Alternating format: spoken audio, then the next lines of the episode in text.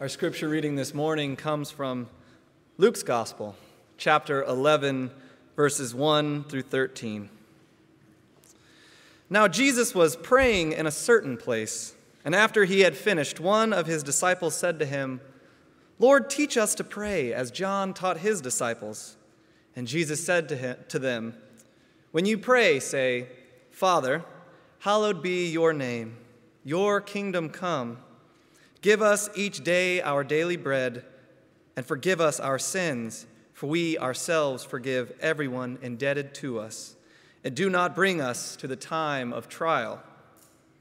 And he said to them, 'Suppose one of you has a friend, and you go to him at midnight and say to him, "Friend, lend me 3 loaves of bread, for a friend of mine has arrived, and I have nothing to set before him." And your friend answers from within, "Do not bother me. The door has already been locked, and my children are with me in bed. I cannot get up and give you anything." I tell you, even though he will not get up and give him anything, because he is his friend, at least because of his persistence, he will get up and give him whatever he needs. So I say to you, ask and it will be given you. Search and you will find. Knock and the door will be opened for you. For everyone who asks receives, and everyone who searches finds, and for everyone who knocks, the door will be opened. Is there anyone among you who, if your child asks for a fish, will give a snake instead of a fish? Or, if the child asks for an egg, will give a scorpion?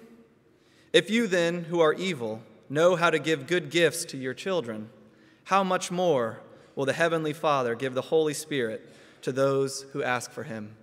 Friends, this is the word of God for us, the people of God. Amen.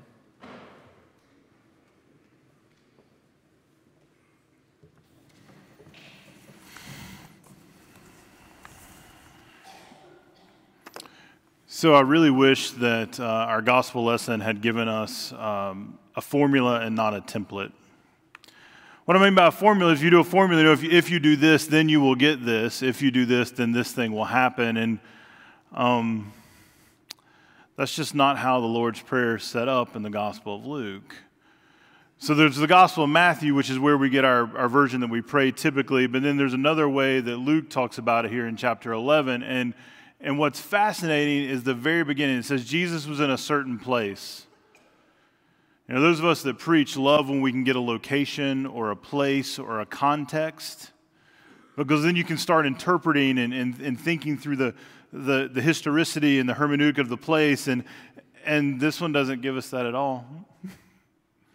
Where is a certain place? We know that before this passage is the story of Mary and Martha, and afterwards there's a story of a demoniac, but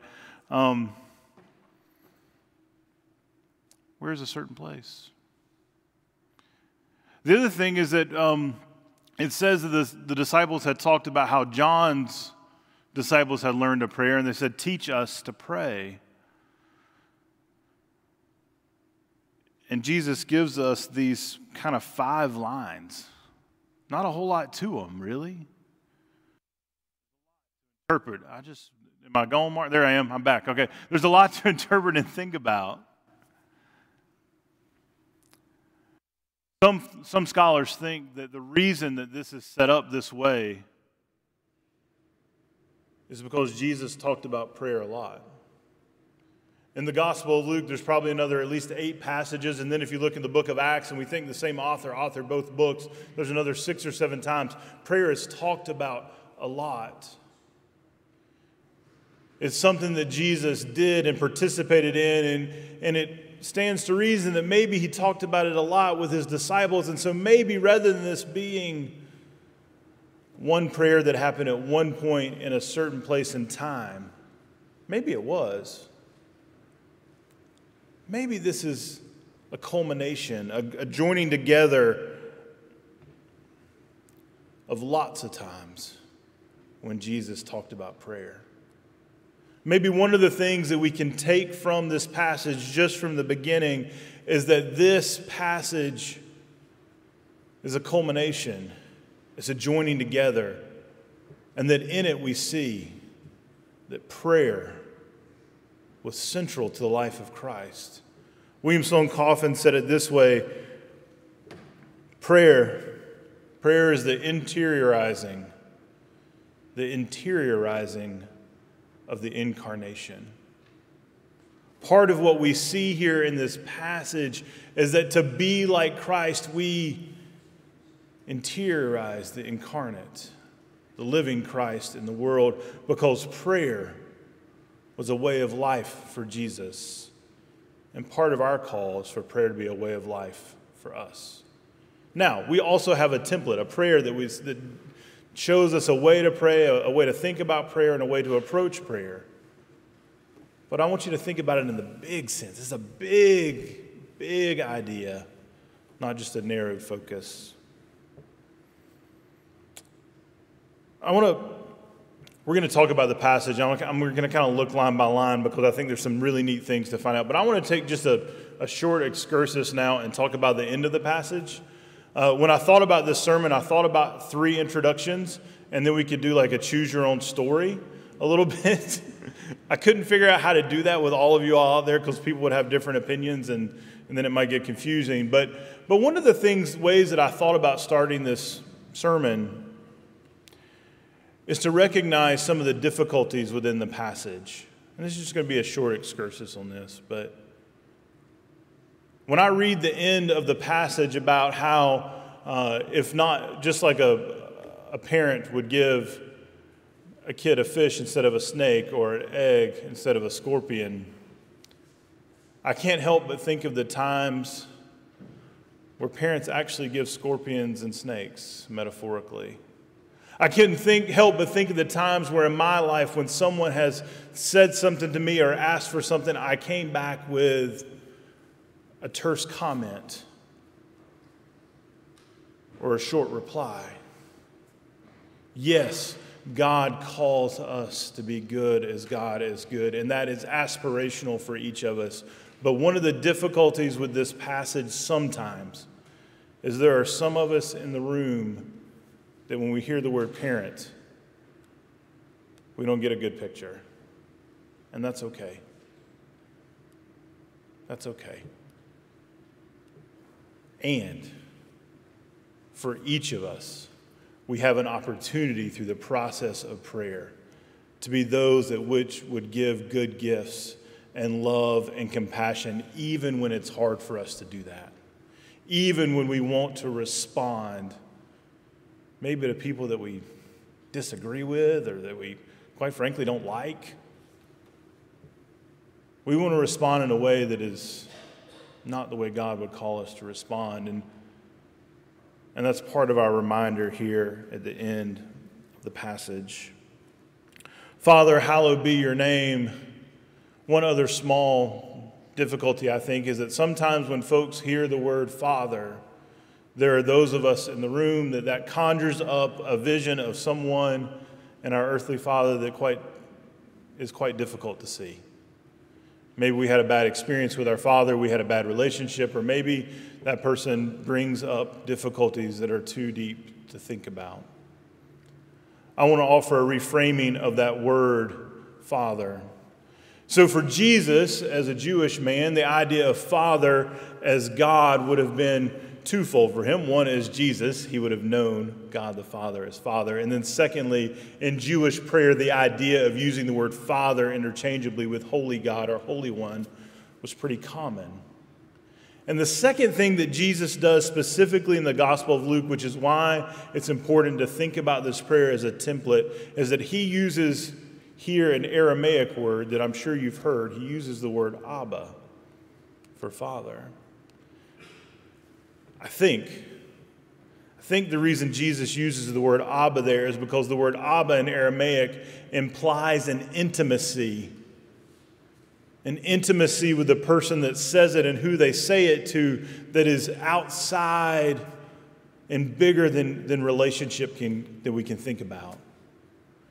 When Christ uses the word Abba here in this sentence, in this prayer, he is implying an intimacy and a love and an unconditional love that is bigger and greater than we can imagine.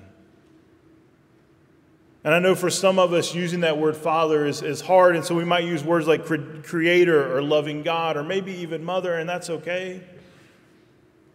It's okay because when we say this, we think of this Aramaic word Abba and the intimacy with which God calls us into relationship, the intimacy with which God gives us in relationship.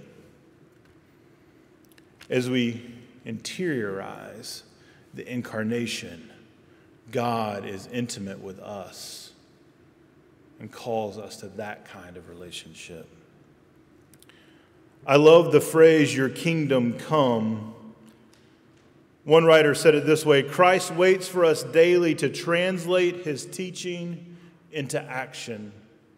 Christ waits for us daily to translate his teaching into action. I'd like to submit that maybe prayer as a posture, prayer as a template, as a way of thinking about our lives, is one of the ways that we translate Christ's teaching into action. Your kingdom come here and now.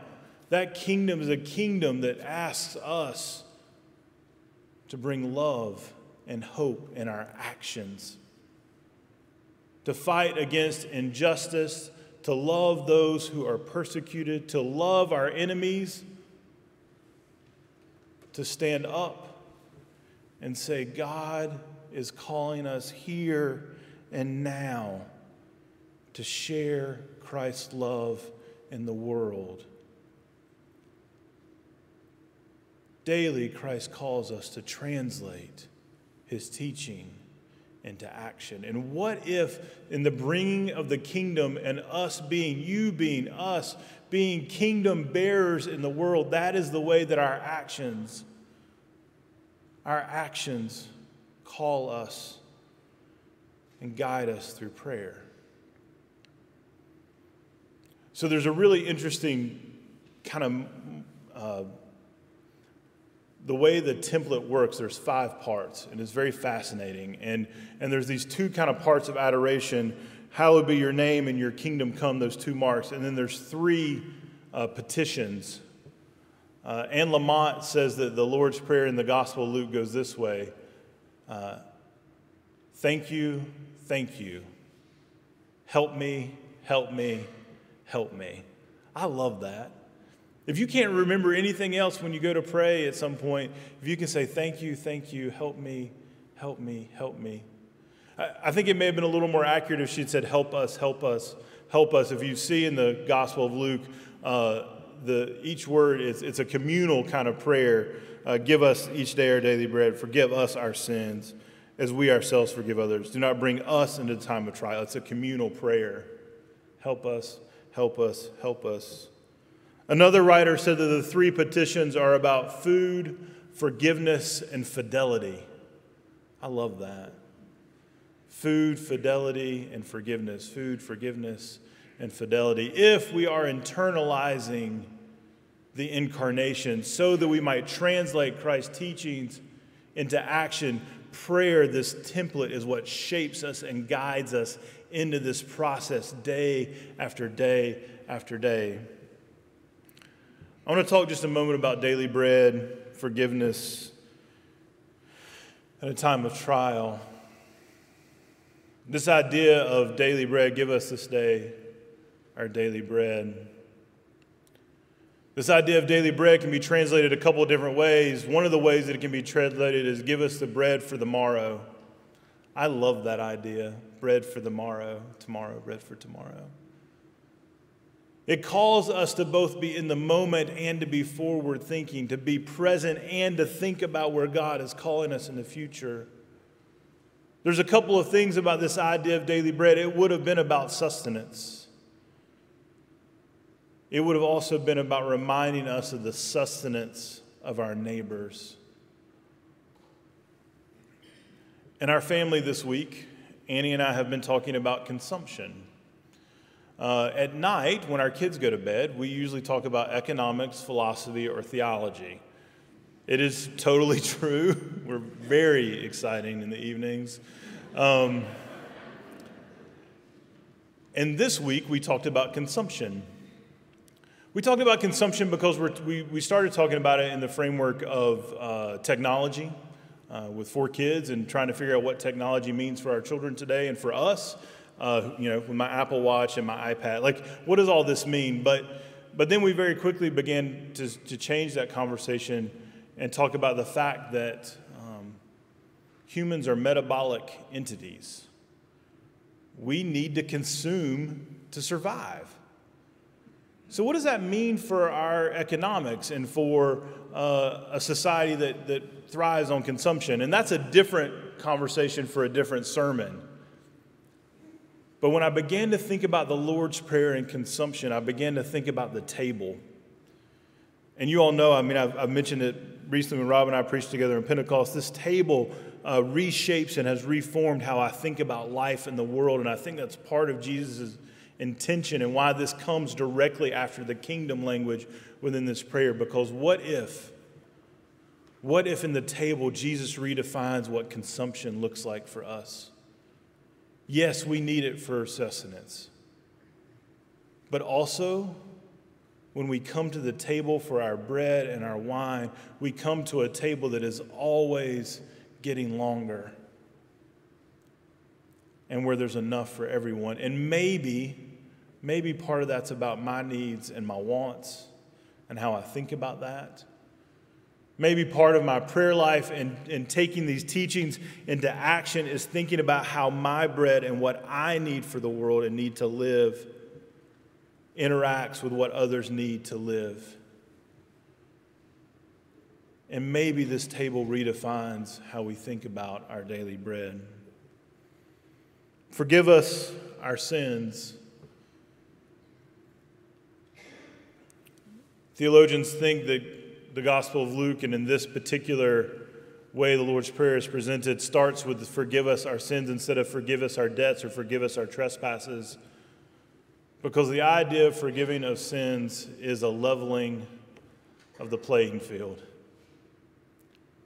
We are all separated from ourselves and from God through things that we have done or things that we have not done. And the prayer, forgive us our sins, reminds us that we are in need of forgiveness just as we are in need of forgiving. God forgives us just like God forgives our neighbors. And God calls us to forgive as God forgives.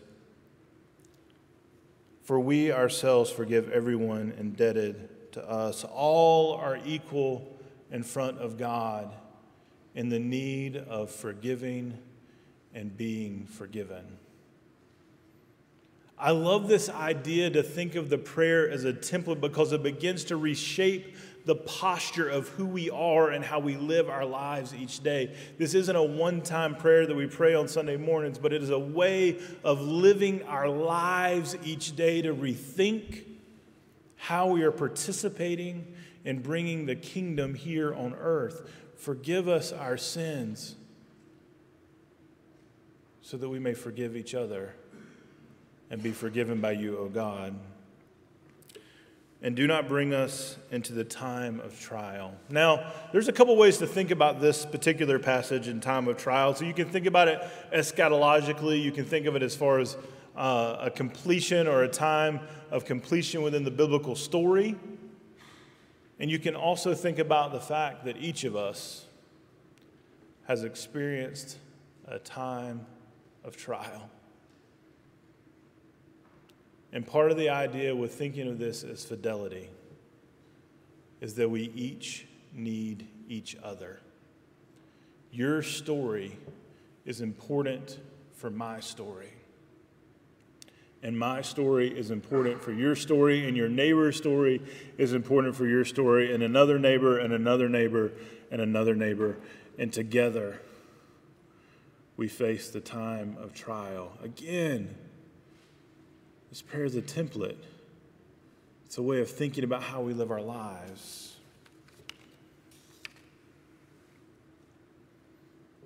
In Rome in the early days, there were bells throughout the day. 6 in the morning to start the day, at 9 in the morning to remind you what time it was, at noon for lunch break, at 3 in the afternoon to another reminder of how much longer you had left in the day, and at 6. They're called the daily office, the daily opus, the daily work. So early Christians began to catch on to this and in the Judeo-Christian world, and they would hear these bells, and during the times of the bells, they would begin to say prayers at those bells. And then someone made the observation, there's a psalm that says, we will pray 7 times daily to you, O God. And so someone added Vespers in the evening and then compline, which means before night, before we go to sleep, and added a compline before we go to sleep. And so these, what they called the daily office, or the divine office, the opus dei, the work of the divine hours, these hours that shape a rhythm and a pattern for how we live our lives. Saint Benedict, when thinking about the divine hours, asked this question: is there anyone here who yearns for life and desires to see good days? Is there anyone here who yearns for life and desires to see good days? Oh, that this posture and rhythm would reshape how we see our work in the world, that we might translate the work of God, the teachings of Christ, into action. Jesus follows this story, the gospel writer follows the story of Jesus and the prayer with a story of persistence. Story of persistence. Someone comes in the night and they knock on the door. We have a traveler and we need food, and they knock and they knock and they knock and they knock. And they come and they say, my child is sleeping, I can't get up, I can't get food, but they continue to knock and they knock and they knock. I think one of the ways to think of the persistence of prayer is the persistence of it being how we shape our daily lives. I think that's why the divine hours, the opus dei, the divine work is so important to think about when we think about how we pray. It is moments in time, but it also is a reshaping of our lives. Prayerfulness, according to Coffin, is an all-pervading attitude. An all-pervading attitude of heart and mind which makes any activity in our lives potentially become a prayer. St. Benedict talked about the trellis. When he talked about the divine hours and the rule of life, he talked about a trellis. A trellis is something that we use to, and when he talked about it, he talked about beans, but we talk about plants growing on a trellis. And a trellis doesn't cause the plants to grow, but it guides the plants as they grow. And I think that part of our prayer life is that it does not necessarily cause us to grow, although maybe it does, but it is that which guides us as we take action. It shapes how we love one another and the world. It is a posture for how we live in communion with God and each other. Prayer is a template. Now, I don't want you to go home and be like, Luke preached a sermon on prayer. You must be so good at this. I'm so thankful. This is hard. I think it would be much easier if we had a formula rather than a template. If I do this, then this happens, and that's the way we go, yay, prayer. But that has not been my experience. My experience is that prayer is at times difficult. Sometimes we hear clearly or think we do the voice of God, and at other times we feel distant. We've seen that in great leaders like Mother Teresa. However, I do think that when it becomes a posture and a way of life, when we think of the thank you, help us, help us, help us. When we look through the lens of food and forgiveness and fidelity, how do we eat and gather around this beautiful table together? How do we forgive and be forgiven? How do we see our stories intertwined with the stories of each other, knowing that there is a time of trial in life? How do we see the teachings of Christ translated into action in our lives? I think that part of it is a posture of prayer. That's part of why this trellis idea, or the divine hours, the work of the divine, is so important to me, is that it reminds me that this is a constant process.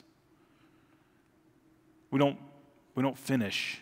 We're not just done, but we're continually working. I wonder if we might just for a moment, just pause.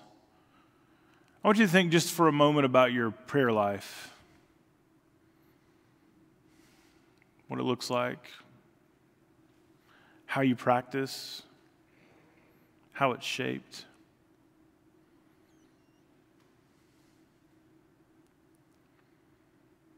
Think just for a moment about how those prayers reshape your action. How are we loving our neighbors? How are we fighting injustice? How are we holding the hand of those that are hurting? How are we loving those that feel lost? How are we allowing others to love us? In our family, we talk a lot about small movements. Someone could come away, and even I've had at times come away from reading this passage and said, all right, I need to do these things. And I make a list, and I'm like, and it's like a New Year's resolution, and you get to Tuesday, and it's done. But we talk about small actions, small clicks of the dial that reshape our lives over and over and over again. And I wonder what might be a small click of the dial for us this day. A small click of the dial in your prayer life. So that, as we hear the teachings of Christ, they may be translated into action, so that we may internalize the incarnation, and that prayer might become part of the fabric of who we are. Thank you, thank you. Help us, help us, help us. Amen.